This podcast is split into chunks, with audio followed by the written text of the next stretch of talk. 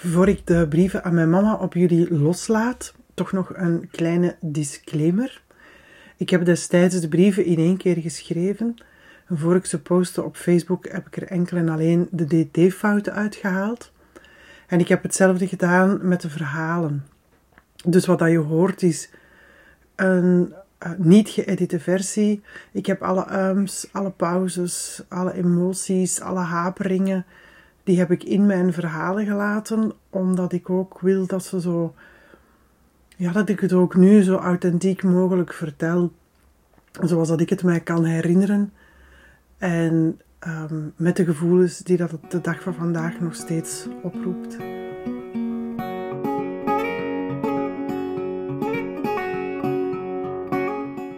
Het is vandaag 16 december 2022 en het is exact drie jaar geleden dat mijn mama overleed op uiteraard veel te jonge leeftijd. Ze was twintig toen ik geboren werd, dus ik had een hele jonge mama. Ja, het is een, het is een beetje dubbel. Ehm, toen ze overleed heb ik, iets heb ik een brief voorgelezen op haar begrafenis. En daarin zei ik exact dat het niet het plan was dat zij zo jong zou sterven. En dat ik eigenlijk altijd heel blij ben geweest dat ik zo'n jonge mama had. Want dat dat wil zeggen dat uh, als zij in de tachtig zou zijn, dat ik dan in de zestig zou zijn. En dat we elkaar toch heel erg lang zouden gekend hebben. Veel langer dan de meeste mensen, denk ik, hun ouders kennen. Maar dat was niet het plan. nu, uiteindelijk heb ik haar 45 jaar gekend.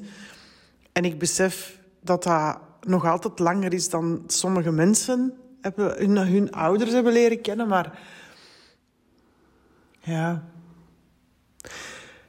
Ik, ik heb nooit geweten wat het betekende om iemand te verliezen. Ondanks het feit dat ik al veel mensen in mijn leven verloren ben. Maar ik heb nooit geweten wat het betekende om iemand te verliezen uh, die zo dichtbij was en die echt van uw eigen bloed, die, niet van uw eigen bloed, want, maar die van de generatie voor jou is.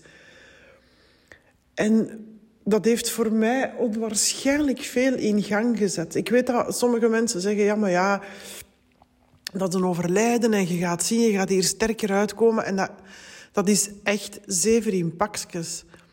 Als iemand die zo dicht bij u staat, hè, boven u of onder u, overlijdt, dan komt je daar niet sterker uit. Uh, het enige wat er gebeurt is dat je er anders uitkomt en dat de persoon die je zijt na het overlijden een krachtigere persoonlijkheid is, omdat je met zo'n met het, het sterven van iemand die heel dichtbij is, leert om alle bullshit te schrappen omdat je daardoor heel dicht bij jezelf komt. En omdat, dat, omdat je beseft dat het leven absoluut niet oneindig is. En dat je daardoor toch anders in het leven gaat staan. Andere plannen maakt. Misschien zelfs dromen gaat realiseren waarvan je daarvoor nooit de kracht had gevonden om ze überhaupt te starten. En dat is eigenlijk wat er met mij ook is gebeurd. Ik heb met mijn mama een... Goh, ik ga dat niet een getroubleerde relatie noemen, maar laat ons zeggen dat wij elkaar heel lang niet hebben begrepen. Ik was um, een vrijbuiter, zoals zij dat zelf zei. Ik was een rebels kind. Nu, ik heb daar een hele mooie theorie over. Ik heb die alles verteld in mijn andere podcast, Spreker of Preker. Um, in de aflevering waarin ik het over mezelf heb.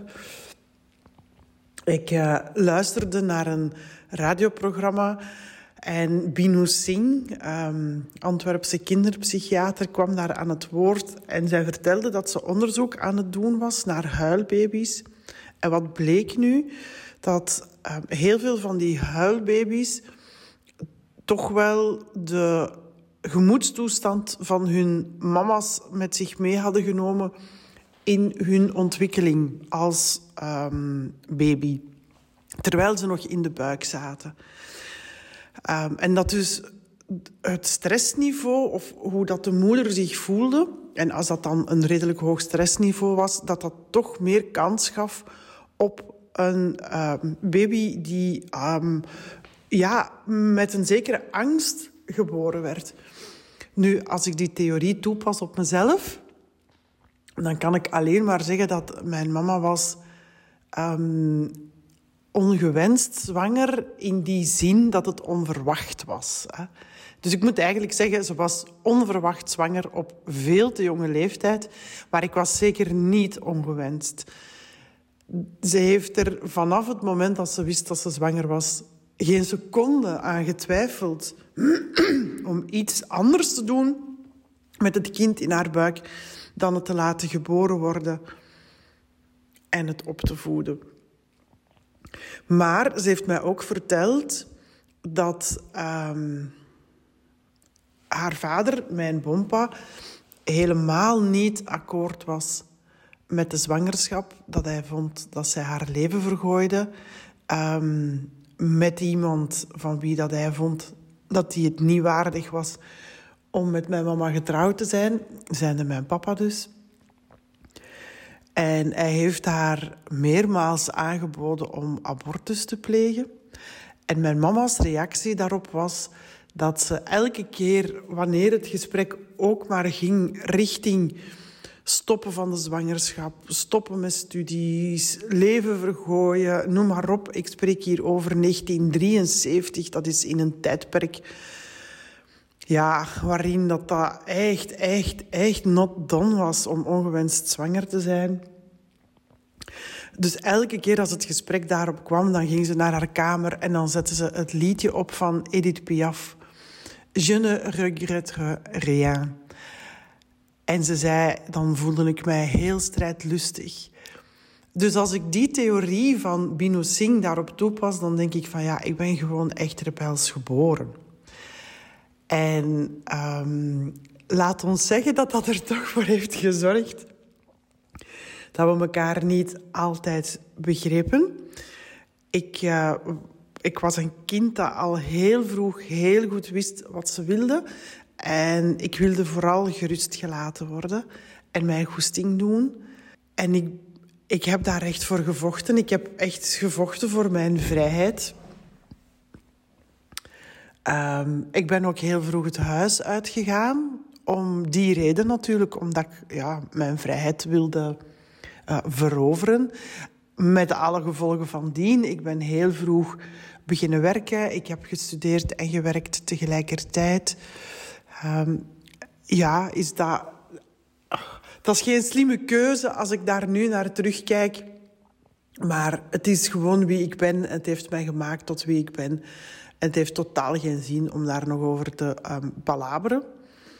Maar het heeft er natuurlijk wel voor gezorgd dat mijn mama niet begreep waar die drang naar vrijheid naartoe kwam. Net omdat zij altijd probeerde om het mij zo goed mogelijk te maken. Ze is me komen vertellen dat ze ziek was op 17 februari 2017. En de reden dat ik die datum zo goed weet is omdat dat een dag na mijn verjaardag is. Ze heeft echt gewacht tot na mijn verjaardag. Op dat moment wisten we nog niet dat ze ongeneeslijk ziek was. We wisten wel dat ze darmkanker had, dat ze chemo zou moeten krijgen.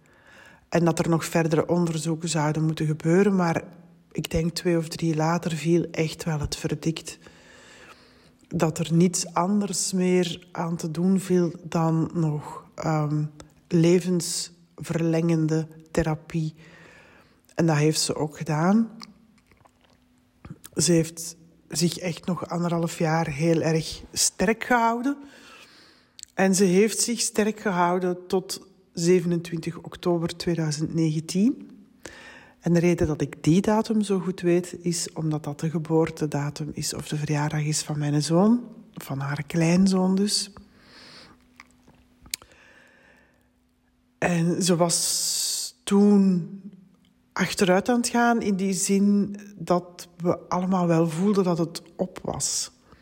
Dat daar een strijd toch wel een beetje gestreden was. En tijdens een van de zeldzame gesprekken die ik met haar had, ik, had, ik mag dat niet zeggen, ik heb heel veel gesprekken met haar gehad. Mijn relatie, mijn relatie met mijn mama is echt verbeterd vanaf het moment dat ik zelf een zoon had. Maar ik heb um, in de periode dat ze ziek was heel veel gesprekken met haar gehad. Maar dit was een van die zeldzame gesprekken waar dat we het echt hadden over haar sterven. Omdat dat toch een onderwerp was dat ze met mij, met mijn zus, niet zo fijn vond om te bespreken. We waren daar heel realistisch in en we wisten dat ze ging sterven. Maar het was voor haar toch moeilijk om, om, dat, ja, om daar echt concreet plannen over te maken. Um, dat hadden we gedaan een maand of twee terug in september. Toen zijn mijn man en ik hals over kop uit Bali teruggekomen, omdat ze toen echt een diepje had.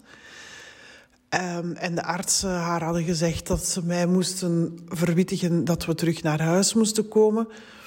Um, dan zijn wij uh, op de eerste de beste vlucht gesprongen naar huis gekomen. Ik denk dat we toen 24 uur onderweg zijn geweest. En dat was een helse vliegtuigrit, omdat ik niet wist of ze nog zou leven op het moment dat ik zou landen in Schiphol. Ik kan niet beschrijven hoe dat, dat voelt. Je, je bevindt u, ik bevond me letterlijk in een niemandsland. Ik hing in de lucht waar geen communicatie mogelijk was voor hele lange tijd. En ik zou pas op het moment dat we zouden landen mijn telefoon kunnen opzetten en op dat moment ontdekken: is mijn mama er nog of niet? Maar op miraculeuze wijze is ze daar doorgesparteld en in de dagen daarna heeft ze met mij besproken wat ze wou voor haar begrafenis, um, de koffietafel enzovoort enzovoort. Maar voor de rest is daar nooit meer over gesproken. Dus die gesprekken waren zeldzaam. Maar tijdens een van die gesprekken die we hadden, zei ze mij: Ik wil eigenlijk stoppen met de chemotherapie. Het is goed geweest. Ik heb gevochten. Ik ben aan het verliezen. Ik voel me achteruit gaan en ik wil niet dat het nog langer duurt. Voor mij is het oké. En ik voelde op dat moment dat ze van mij moest horen. Dat ze van mij moest horen dat het ook oké was. Ja, ik had me voorgenomen van dit niet te doen. Maar ja, het blijft mijn mama natuurlijk. Hè. En dat is het moment waarop we dus een um, hebben ingevuld. Een levenseinde informatiebrochure.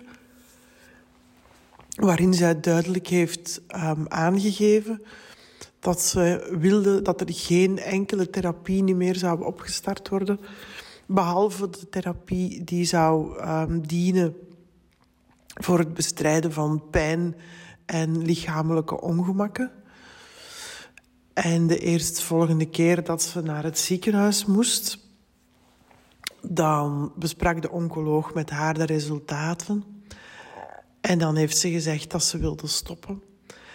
Um, de oncoloog heeft nog een nog geprobeerd om haar te overtuigen, omdat ze zei: Ik heb hier echt nog wel een aantal chemotherapieën in mijn schuif liggen die ehm, ervoor kunnen zorgen dat we de achteruitgang stopzetten. Maar het was, uh, het was goed voor haar. Het was oké. Ze is naar huis gekomen en ja, we hebben dat besproken. We hebben de, het palliatieve traject opgestart. Excuseer. Met de huisarts. dus we hebben het palliatieve traject opgestart met de huisarts. Um, een paar keer heel duidelijk gevraagd, gezegd: Mams, als je deze beslissing neemt, dan gaat je sterven en dan zal het, zal het ook echt binnen een paar weken zijn. Is dat oké voor jou? Maar ze was echt, echt heel volhardend. Het was, het was goed geweest voor haar.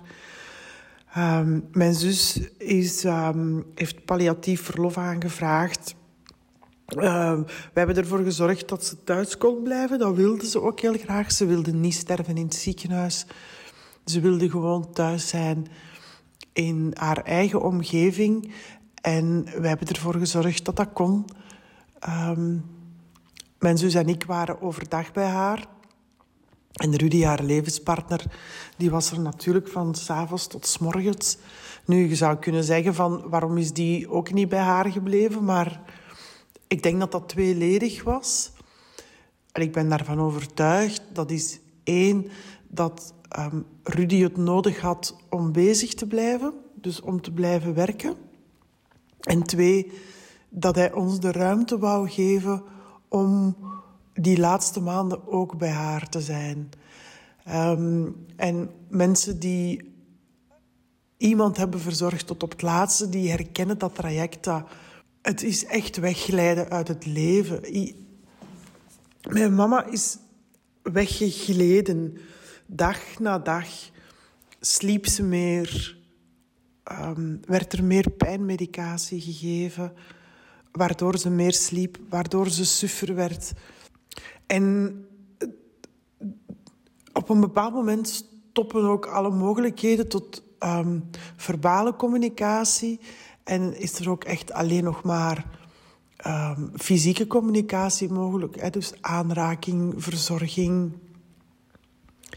En toen we op dat punt gekomen waren, toen merkten we dat ze op een bepaalde dag heel veel pijn had. En hebben we direct de thuisverpleging gebeld. Die is komen kijken, die heeft direct de huisarts gebeld. Dan is de medicatie verhoogd. En daar zat een, uh, ik denk een cortisonespuit bij. Ik weet het echt niet meer uit mijn hoofd. Maar er werd ons gezegd, verschiet niet, want het zou zomaar kunnen dat zij ineens een opstoot krijgt en dat ze zich heel goed voelt. En dat was op 29 november 2019. De reden dat ik die datum zo goed weet, is omdat dat een dag was waarop ik met haar alleen was, dat mijn zus had gezegd: Ik ga echt een dagje thuis blijven. Um, ik, ik moet bijslapen. Um, ik moet een en ander doen in mijn huishouden. Mijn zus woont in Gent en kwam elke dag van het Gentse naar um, Oelegem, voorbij Antwerpen. En ik zag ook dat ze er behoefte aan had om even afstand te nemen. Maar natuurlijk, juist die dag voelt ons mam zich supergoed. En dat is een dag waarop we zijn beginnen praten op een niveau dat, denk ik, de moeder-dochterrelatie een beetje oversteeg. Daarin heeft ze mij haar verhaal verteld. En ik heb tot op de dag van vandaag spijt dat ik dat niet heb opgenomen. Wat ook de reden is voor de podcast You Only Live Once. Dat is een podcast die ik aan het maken ben, waar ik stervenden aan het woord ga laten om hun levensverhaal te vertellen als een um, auditieve erfenis voor vrienden en familie. En het idee voor die podcast komt, komt voort uit die dag. Ik heb met haar gepraat. Onwaarschijnlijk. Ze heeft mij um, verteld hoe dat ze in het leven stond. Wat haar dromen geweest waren. Welke ze wel heeft um, verwezenlijkt. Welke niet. Uh, hoe gelukkig dat ze was geweest met, met Rudy, haar levenspartner van de afgelopen dertig jaar op dat moment. Um, en ze stelde mij een vraag die mij tot op de dag van vandaag van mijn sokken heeft geblazen. Um, de vraag waardoor ik voor mezelf heb beslist dat alles moest veranderen. En ze keek me aan en ze zei: Ik wil dat je me eerlijk antwoordt. Ik kijk naar u, je bent 45 jaar, je hebt een pracht van een zoon, je hebt een schitterende man. Maar ik kijk naar u en ik heb het gevoel dat er iets ontbreekt. zijt je gelukkig? Zijt je vandaag de dag nog altijd die punker, die new waver, die mij het bloed onder mijn nagels vandaan haalde, omdat ze maar twee dingen wilde: gerustgelaten worden en haar goesting doen. En ik kon daar niet op antwoorden. Ik kon niet antwoorden op die vraag, maar ik wist het antwoord echt heel erg goed. En het antwoord was nee. Ik had mezelf verlogend. En uh, nu kan ik allerlei excuses komen aan. Uh, sorry. Nu kan ik met allerlei excuses naar voren komen, maar het feit is dat de reden dat ik op dat moment voelde dat ik mezelf verlogend had, te maken had met keuzes die ik had gemaakt. Die hadden niet te maken met externe omstandigheden. Ik had keuzes gemaakt waardoor ik van mijn pad was afgeweken. En die vragen die mijn mama toen stelde, die hebben ervoor gezorgd dat er een hele reeks van levensveranderende momenten zijn gebeurd. Om te beginnen is ze overleden. Ehm, maar ik ben ook gestopt met uitvaart te doen in opdracht van een uitvaartondernemer. Ik ben rechtstreeks voor families gaan werken.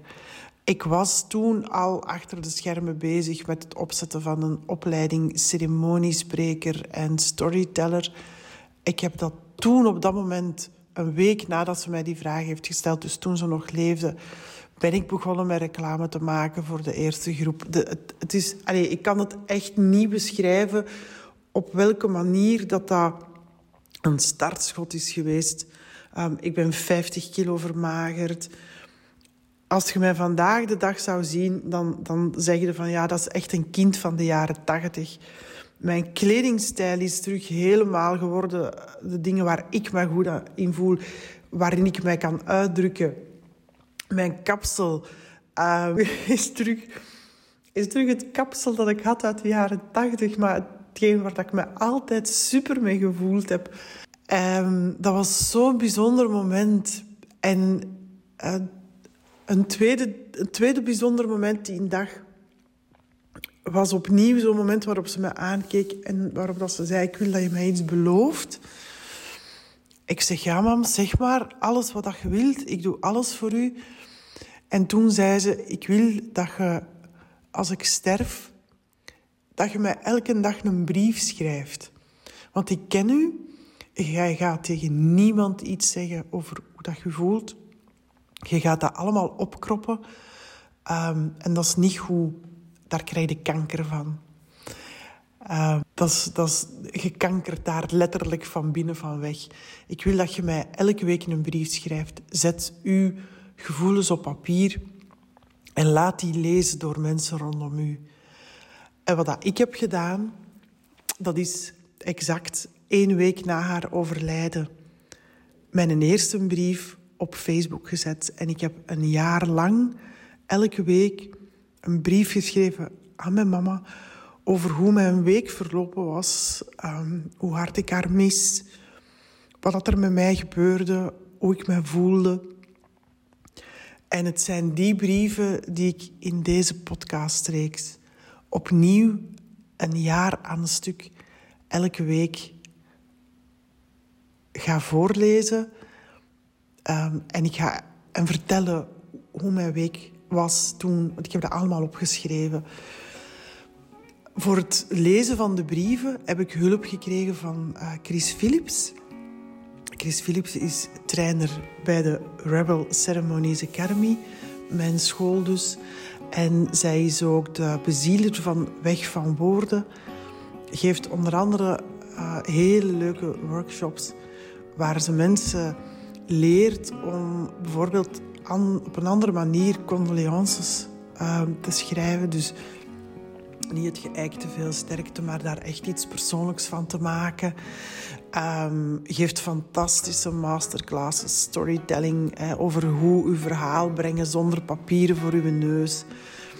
Een geweldige madame vind ik dat, een hele fijne collega. En zij was zo lief om alle brieven in te spreken. Dus uh, brieven aan mijn mama. Een jaar lang. Ik wens jullie daar veel luisterplezier mee. Ik uh, klinkt misschien raar om dat te zeggen, maar ik hoop dat uh, als je daarnaar luistert, dat je, dat je geïnspireerd geraakt. Um, en voor mensen die zelf iemand verloren zijn, dat je gesteund. Dat ik mij week na week beter heb gevoeld met terugval en heropleving. Um, ja, brieven aan mijn mama dus.